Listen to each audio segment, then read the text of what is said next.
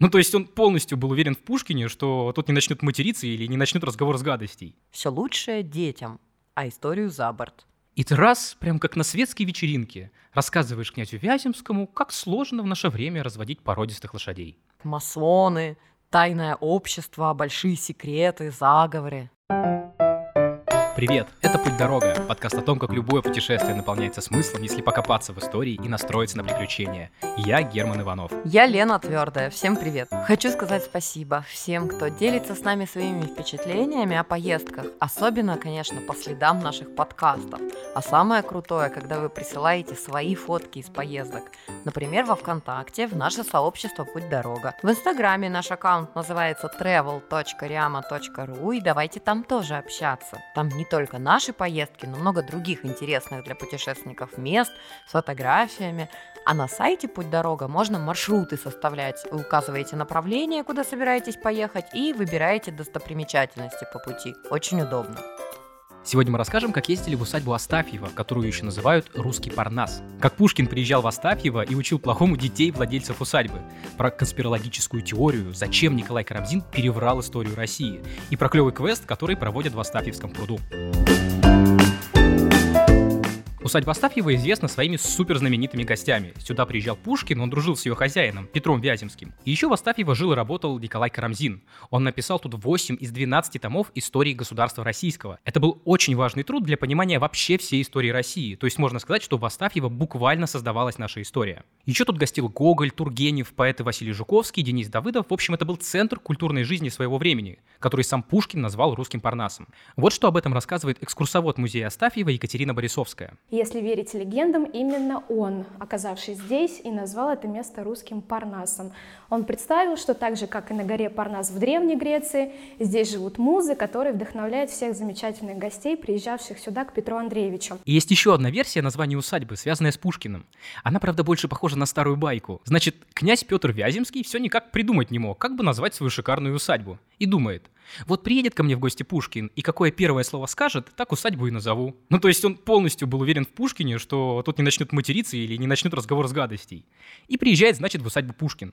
Слуга у него спрашивает: а что мне делать с багажом? И Пушкин такой: оставь его. И вот так получилось Остафьево. Конечно, это все чистой воды фантазия. Село называлось Остафьево еще в семнадцатом веке. Скорее всего, название досталось усадьбе от одного из предыдущих владельцев, Родиона Григорьева, сына Остафьева. И эту местность назвали в честь него. Сегодня в усадьбе красивый парк, густой, зеленый, с мемориальными деревьями и памятниками. Есть пруд, где можно покататься на лодочке, и, конечно, главный дом. Двухэтажный белый дворец в стиле классицизм с двумя флигелями, и их соединяют галереи колонн. Это очень красиво смотрится, внутри тоже шикарные интерьеры. В самом конце девятнадцатого века последний владелец усадьбы, граф Шереметьев, открыл тут Пушкинский музей. Плюс тут была еще очень богатая коллекция разных произведений, произведений искусства, старинного оружия, картин известных художников. В общем, музей стоил внимания. Но история не щадит никого. После революции усадьбу национализировали, но сначала музей сохранить удалось.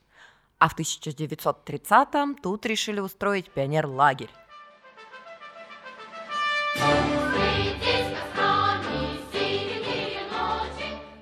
Все лучшее детям, а историю за борт.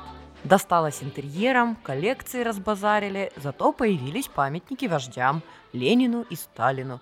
А все роскошные старинные предметы вывезли и раздали по другим музеям. Никаких описей никто, естественно, не составлял. В усадьбе есть фотографии, как все отсюда вывозили, без всякого уважения к музейным ценностям. Все свалено кучами.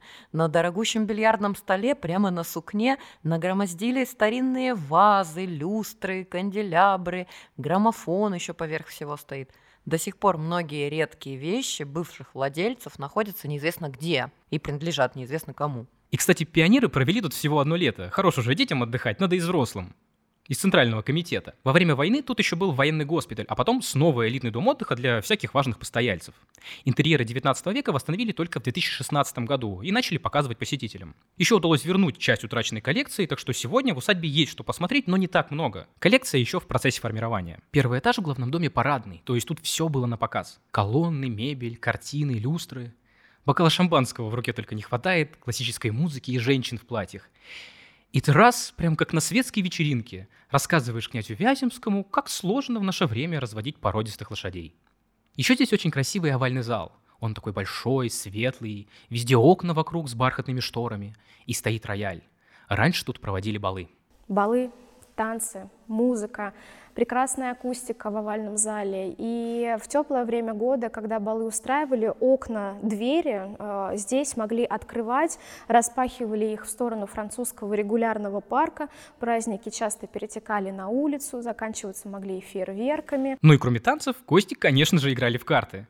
В усадьбе есть старый ломберный столик для карт. Как-то раз князь Петр Андреевич Вяземский умудрился накопить гигантский карточный долг – полмиллиона рублей. Не везло ему в азартные игры. И чтобы рассчитаться, ему пришлось распродавать имение и заложить Остафьево. Сам Вяземский потом писал, что в юности хотел вскипятить свою кровь, а в итоге прокипятил все свое имущество. После этого его жена Вера Федоровна ввела дома запрет на игру в карты. Хорошо, конечно, что хоть осталось где вводить запреты, а то муженек чуть не доигрался. Но вот для самых дорогих гостей никакие запреты, конечно же, не действовали.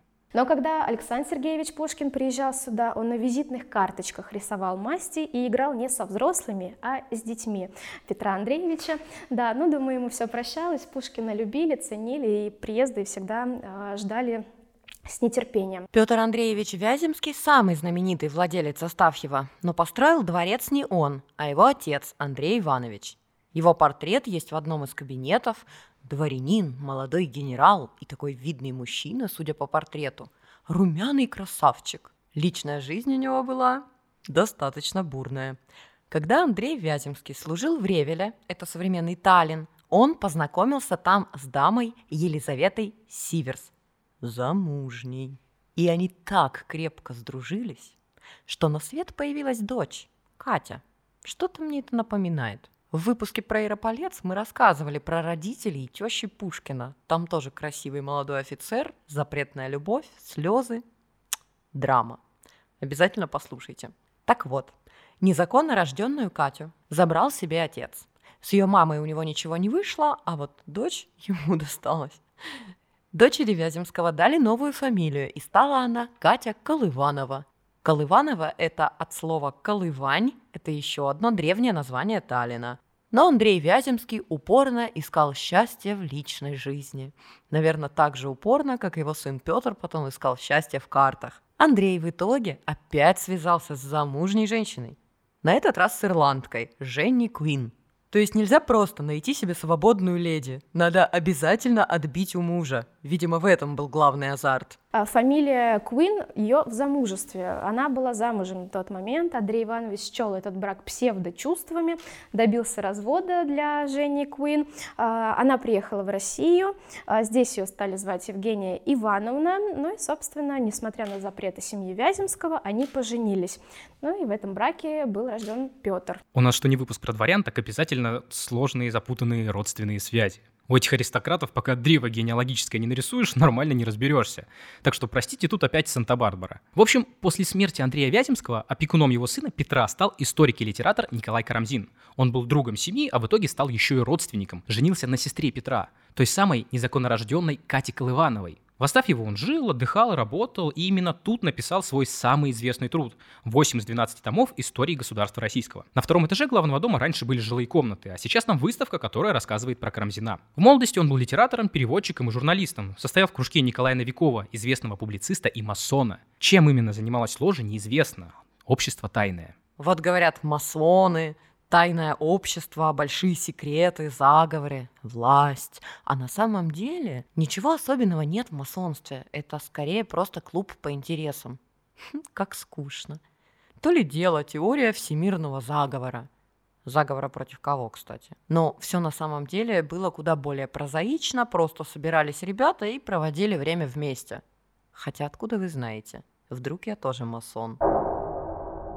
Я специально вас хочу запутать. Помните, как у Толстого Пьер Безухов разочаровался в масонстве? Вот, скорее всего, что-то подобное произошло с Карамзиным. Тем не менее, с Новиковым у Карамзина были даже общие дела. Они вместе издавали первый детский журнал в России. Назывался «Детское чтение для сердца и разума». Карамзин переводил для него зарубежную литературу, а потом они что-то не поделились с Новиковым, и сотрудничество прекратилось. Карамзин поехал путешествовать в Европу. Он познакомился в Кёнигсберге с Кантом, был в Берлине, а потом в Париже. Там как раз начиналась революция.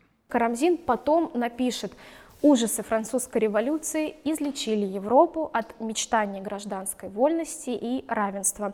Карамзин не видел самых ожесточенных моментов революции, он видел ее начало, но ему этого хватило, чтобы составить для себя э, определенную точку зрения и мнение, что любая власть лучше, чем безвластие. Поездка в Европу впечатлила Карамзина, и он написал роман «Письма русского путешественника». До сих пор некоторые исследователи считают, что с этого произведения началась русская литература.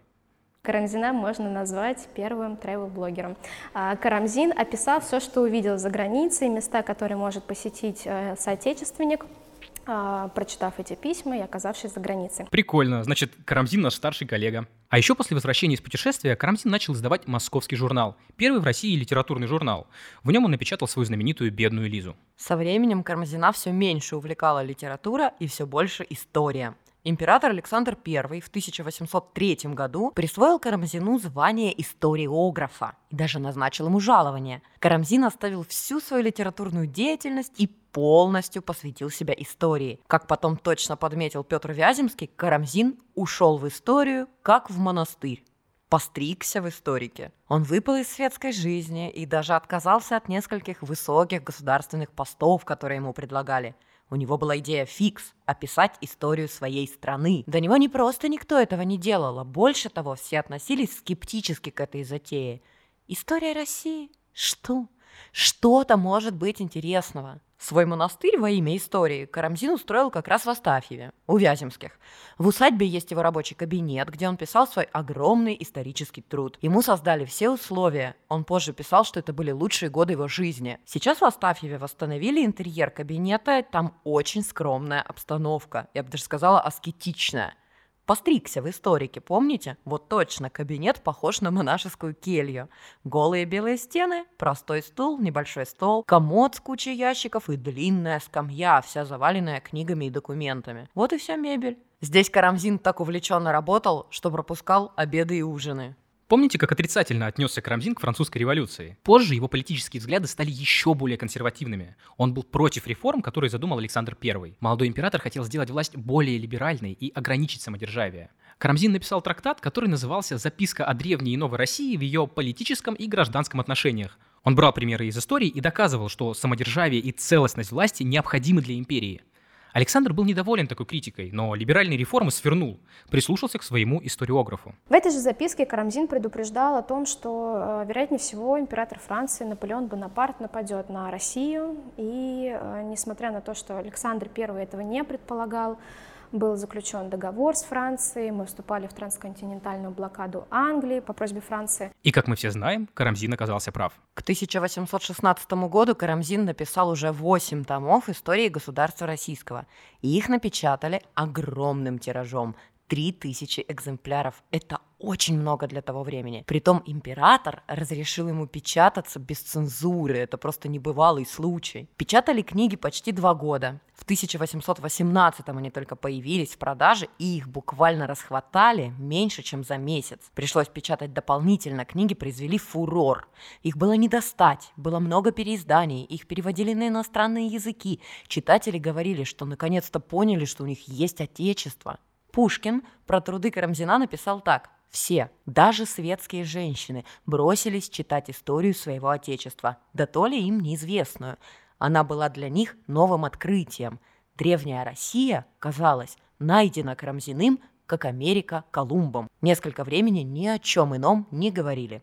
Свою знаменитую трагедию «Борис Годунов» Пушкин написал как раз под впечатлением от истории государства российского. А Карамзин продолжал работать, вышли еще три тома. Двенадцатый том он не закончил, не успел. В тысяча восемьсот двадцать шестом году он умер от чехотки. Считается, что болезнь обострила простуда, которую он получил в декабре тысяча восемьсот двадцать пятого года на Сенатской площади. Карамзин там был во время восстания декабристов. Карамзин, я напомню, он был сторонником самодержавия, поэтому декабристов он называл злыми детьми. Ну и многих из них он еще знал совсем маленькими. Он был в домах родителей этих э, юных дворян, офицеров, э, и он их не понимал. Э, он, находясь на Сенатской площади, Николай Михайлович, э, он пытался даже отговаривать. В общем, эта история закончилась трагически для всех, и для Карамзина тоже. Последний двенадцатый том «Истории государства российского» прерывается на главе «Междоцарствие» тысяча шестьсот одиннадцатый — тысяча шестьсот двенадцатый годы. Изначально Карамзин собирался описать события до начала правления Романовых, то есть он почти окончил свой труд, который создавал двадцать два года. Сейчас очень много спорят о том, насколько историю Карамзина можно считать научным трудом. Типа это скорее беллетристика. Особенно много вопросов к девятому тому, это правление Ивана Грозного, которого Карамзин представил тираном. Сам Карамзин называл свою работу исторической поэмой. Он изложил историю по-литературному, доступно и не скучно, чтобы можно было нормально читать, а не просто только одни факты и даты. Еще были примечания для тех, кто любил конкретно, прям с погружением поизучать. Ой, я тут такую конспирологическую статью прочитала в интернете. Будто бы масоны спонсировали Карамзина, чтобы он сначала своими литературными произведениями разлагал общество, а потом замахнулся на святое. Переврал историю. Там приводится даже цитата из предисловия к истории государства российского. Цитата такая. «И вымыслы нравятся, но для полного удовольствия должна обманывать себя и думать, что они истина». Понятно, да? То есть вымыслы это надо воспринимать как истину. Ну вот, Карамзин сам проговорился. Все насочинял. Его труд не научный и даже не литературно-развлекательный. Это политическая книга. А еще Карамзин ненавидит все русское. Зря он, что ли, так превозносит Петра, который все наши ценности заменил европейскими, научил свой народ пить и курить, бриться, носить парики. Карамзин продался Западу, он лишил наш народ исторической памяти. Ты-дыщ, больше, больше пафоса. Карамзина как историка критикуют сейчас, критиковали и современники. Тот же Пушкин восхищался его трудами, но тем не менее написал эпиграмму. В его истории изящность, простота доказывают нам без всякого пристрастия необходимость самовластия и прелести кнута. Конечно, политические взгляды Карамзина очень повлияли на его версию истории нашей страны, но как бы там ни было, он был первым, кто пробудил в массовом сознании наших соотечественников интерес к истории. Это ли не заслуга? В парке усадьбы есть памятник Карамзину, он смотрит прямо на окна его кабинета. Его здесь установили в тысяча девятьсот одиннадцатом году, это сделал граф Сергей Шереметьев. Остафьево тогда ему принадлежало, и он открыл здесь музей. На памятнике указаны годы тысяча восемьсот одиннадцатый — тысяча девятьсот одиннадцатый. И я подумал, ничего себе, Карамзин сто лет что ли прожил? Но это не годы его жизни. тысяча восемьсот одиннадцатый — это год написания той самой записки о древней и новой России. Помните, где он еще критиковал реформу Александра Первого? Так вот, Шереметьев к столетию этой записки поставил памятник. Вот такие странности. Причем на памятнике главный не Карамзин, а его книги. Сам он изображен в виде барельефа, в профиль, а на постаменте стоят семь томов истории государства российского, а рядом восьмой, в виде открытого свитка. Получается, труды важнее, чем их автор. В парке есть и другие памятники. Петру Андреевичу Вяземскому, который самый знаменитый владелец усадьбы и друг Пушкина. Еще есть памятник сыну Вяземского, Павлу, Александру Пушкину и памятник Василию Жуковскому. Мне гулять по парку очень понравилось. В усадьбе мы видели макет имения, а тут можно все увидеть своими глазами. Можно дойти вдоль реки до ротонды, которая называется Храмом Аполлона. И там еще рядом красивенький горбатый мост. Мы там пофоткались, можете посмотреть снимки на портале «Путь дорога» и в инстаграме travel точка riamo точка ru. Когда мы были в Остафьеве, день начинался очень жарким. А тут небо нахмурилось, и мы очень надеялись на дождь и грозу. Шли по старинной липовой аллее, и тут как дунет ветер из-под тучи. О, и так красиво, с лип полетели листья. Нас всех немного присыпало. Предчувствие осени прямо. Я, как всегда, пыталась снять эту завораживающую картинку на телефон. Ну, не получается. Не передает камера всей красоты. Именно из-за этой липовой аллеи Остафьево называют русским Парнасом. Вообще Парнас — это гора из греческой мифологии, на ней жили музы и бог солнца Аполлон. Эту гору считали местом поэтического вдохновения. Помните, русским Парнасом Остафьево назвал Пушкин. Он любил гулять по этой аллее, когда приезжал в гости к Вяземским. Липовая аллея была настолько хороша, что есть даже предположение, что Вяземский купил усадьбу только из-за нее. Вряд ли, конечно, это сыграло главную роль. Гораздо важнее было то, что здесь находилась суконная фабрика. Она явно могла принести доход. Фабрику организовал еще в восемнадцатом веке купец Матвеев. А Вяземский Андрей Иванович развил бизнес и поставлял сукно Черноморскому адмиралтейству, шить форму для флота. Сейчас в бывших фабричных зданиях сидит администрация музея-усадьбы. Эти здания собираются реставрировать, они тоже имеют историческую ценность, они даже старше, чем дворец. Кстати, про дворец. Чуть не забыли вам рассказать про Бельведер. Это маленькая надстройка на крыше главного дома, откуда можно обозревать окрестности. Бельведер переводится как «красивый вид», это я просто напоминаю. А в Остафьеве Бельведер построил Андрей Иванович Вяземский, и он его использовал как обсерваторию. Любил наблюдать за движением небесных тел. Сейчас в Бельведер не пускают посетителей, он деревянный, и его берегут. Но мы договорились, нас пустили. Такой вот бонус. Это, кстати, единственный способ увидеть усадьбу с высоты птичьего полета, так как дроны, например, здесь запускать нельзя, рядом аэропорт Остафьево. Ну, кстати, не так уж много окрестностей видно наверху, уж очень густо растут деревья. Наверняка поздней осенью было бы видно сверху всю систему прудов усадьбы. Она старинная, ее сделали еще при купце Матвееве до Вяземских. Он перекрыл реку Любучу, плотина тоже сохранилась с восемнадцатого века, и даже механизм, представляете, в рабочем состоянии. Его можно посмотреть недалеко от главного входа в усадьбу. Вообще в Остафьево можно приехать просто погулять по парку, полюбоваться природой и архитектурой. Многие, кто живет недалеко, так и делают. Погулять по парку можно за сто рублей. Комплексный билет, в который входит парк, экспозиции по истории усадьбы, интерьерам и про Карамзина, стоит триста пятьдесят рублей. Экскурсии по сеансам для групп до пяти человек стоят семьсот пятьдесят рублей за одного. Если людей больше, то цена будет меньше. Еще летом в Остафьево устраивают концерты в овальном зале и на открытом воздухе. Афиши и билеты есть на сайте усадьбы. А для детей тут устраивают квесты и мастер-классы. Поесть можно прямо в усадьбе. На территории есть летняя палатка со столиками, и там очень вкусно варят кофе на песке. Туда добавляют какие-то какие-то специи, прям класс. А в самом дворце, в кафешке, можно и самим поесть, и купить угощение для белок. Белок в Остафьеве много. Я впервые в своей жизни кормила одну прямо с руки. У нее такие лапки прохладные. Белка меня вообще в восторг привела. Она еще один орешек съела, а потом взяла второй, побежала под дерево, его там прикопала, где-то спрятала, а больше брать не стала. В общем, воспитанная дама, не жадная. А недоеденная до сих пор в рюкзаке у меня где-то болтается. Я все надеюсь найти еще какую-нибудь животинку, которая доест за остафьевской белкой. Еще в усадьбе устраивают лодочные прогулки. Вам выдают карту, садитесь в лодку, плывете по пруду и ищете то, что обозначено на карте. То есть вы прям как пираты в поисках культурных сокровищ. Можно увидеть ротонду, мостик, липы, но только с нового ракурса.